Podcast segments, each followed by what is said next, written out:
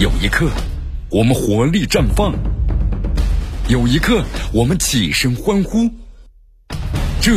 就是运动的魅力。大话体育让你身临赛场，聆听运动带来的精彩。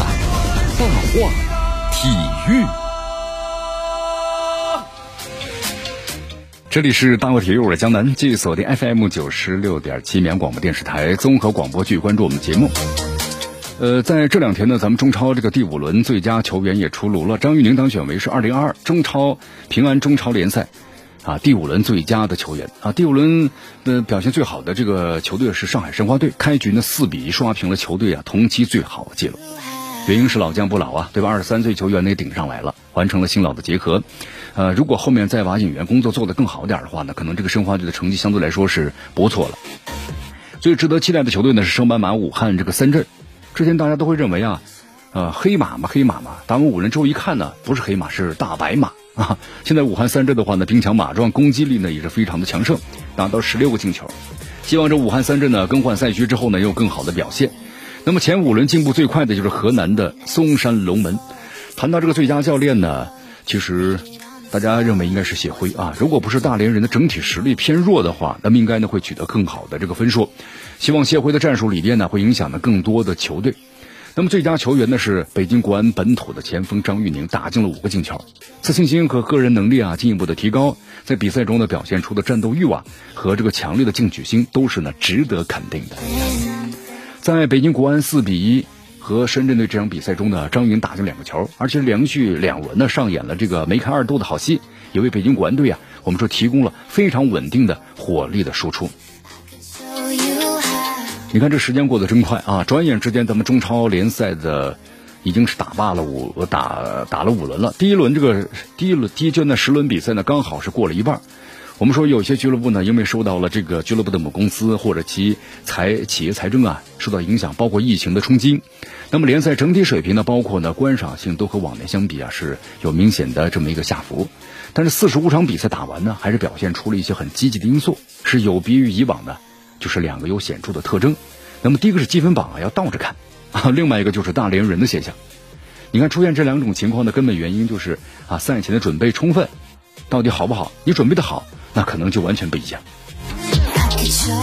好，这积分榜为什么要倒挂呢？因为从第二轮开始啊，不断有人就是戏言嘛，说本赛季积分榜呢是不是应该倒着要看？原因在于啊，这个金元时代呢烧钱的几支球队，你看没钱烧了之后啊，这个成绩呢非常糟糕，牢牢占据着这积分榜的榜尾啊降级区。而排名靠前的几支球队呢，以往都是呢则属于像这个大家啊在印象中啊都是为了保级而非常的苦苦挣扎的球队。这五轮打完之后啊，这样的情况呢，好像没有实际的改变呢。升班马武汉三镇呢，我们说前是前前五场比赛呀、啊，你看是四胜一平，十三分领跑，而且火力呢升满五场球，打入十六个球，五场比赛是迄今为止进球呢最多的球队啊，近乎于是个全华班。新赛季之前呢，受到这个转会的禁令，也毫无动静的上海申花，也同样的以四胜一平积十三分排名第二。卫冕冠军呢，山东泰山在最近的三场比赛中啊，三连胜升至到第三位了，也算是比较正常的结果吧。曾经以四比一大胜这个泰山队的河南嵩山龙门呢，以三胜两平十一分排名第四。你看这个取得了这么些年来吧，在中超联赛里啊，最好的开端了。这个八冠王广州队呢，在第五轮比赛中终于是取得了胜绩，一比零击败了难敌啊河北队之后，才算是打破了一球不进、一分的不得的尴尬，也摆脱了这个球队啊垫底的厄运。那么同城的广州城队啊。那么则是在再次扩大比分输球之后呢，和河北队一起呢继续垫底，甚至连一个积分呢都没有获得。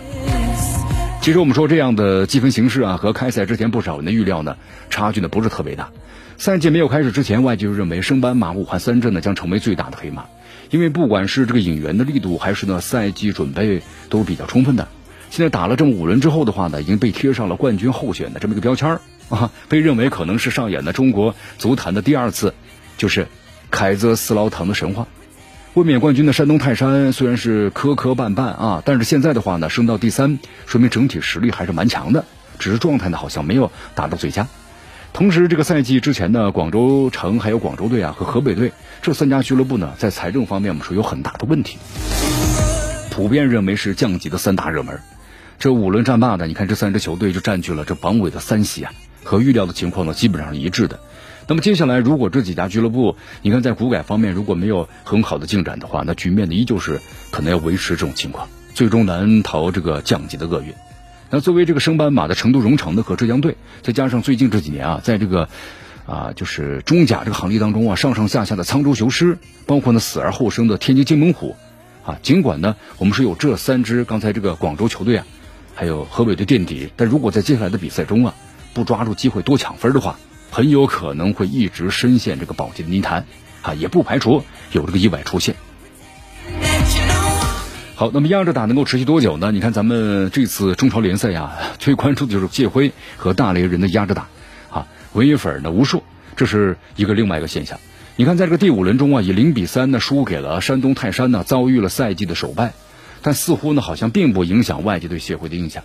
作为这个卫冕冠军的山东泰山队啊，整体实力外援配置啊都是远远强于大连人的。你看在整个的中超那也是顶配啊，面对这样的对手，赛前十天才明确呢是递补进入中超的大连人，你能够在这个前七十分钟里头让泰山队劳而无获，甚至连一次射门就射正门框的机会都没有，那算是相当成功了。那为什么会有这样的现象呢？你看咱们中国足球水平呢，我们说整体比较落后，大家都迫切希望啊能够有所改变。谢辉给他大连人呢、啊，在这种期盼中啊，就走另类路线，那么顺应了这种需求，所以得到了不少的好感。但是压着打，我们是能够打多远，走多久，大连人能够坚持多久？呃，当其他的球队啊研究并拿出对策之后的话呢，谢辉和大连人又如何应变？我们说总会有一天呢，可能大家对这个压着打失去新鲜感之后，特别是当大大连人在成绩方面没有太多的起色的时候，可能咱们这个外界说法就不太一样了。因为职业足球你毕竟还要拿成绩来说话呀，你没有成绩的支撑，任何所谓的先进打法战术可能就显得苍白无力啊！你要想改变咱们中国足球的现状，需要的不只是一两个人，也不只是一两年的时间，需要的可能是一代到两代人的坚守和牺牲，还需要呢大家的这个耐心，而且是要足够的耐心啊！可是有多少人愿意为之付出，为之等待呢？对不对？好，所以说这两大现象啊，咱们刚才分析一下，今年中超啊有一个共同点，就是俱乐部呀为新赛季所做的这个准备啊早与晚是否充分，很大程度上呢造就了这两种的鲜明的特征。你看这个武汉三镇吧啊，惯性思维下呢这支球队能够占据首位，无非我们说很多原因是花钱引外援嘛，五大外援各个强悍，有引进刘殿座呀等等啊，中超的很多的我们说一些新老国脚。但咱们看到啊这个赛季刚刚结束的时候呢，其实啊各队呢休整的时候，武汉三镇呢已经在收队了，而且为新赛季做出了准备，所以他们的准备呢是非常的充分，这一点啊非常的重要。好，这机会总是留给有准备的人嘛。